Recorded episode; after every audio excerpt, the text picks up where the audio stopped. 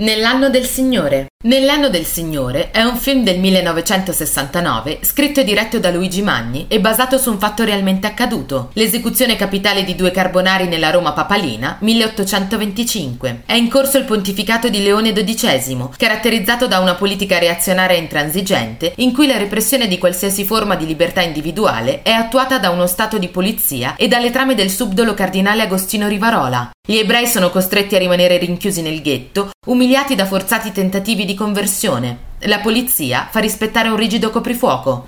È a Piazza Mattei al ghetto che troviamo seduta davanti alla famosa fontana delle tartarughe Claudia Cardinale nei panni dell'ebrea Giuditta di Castro.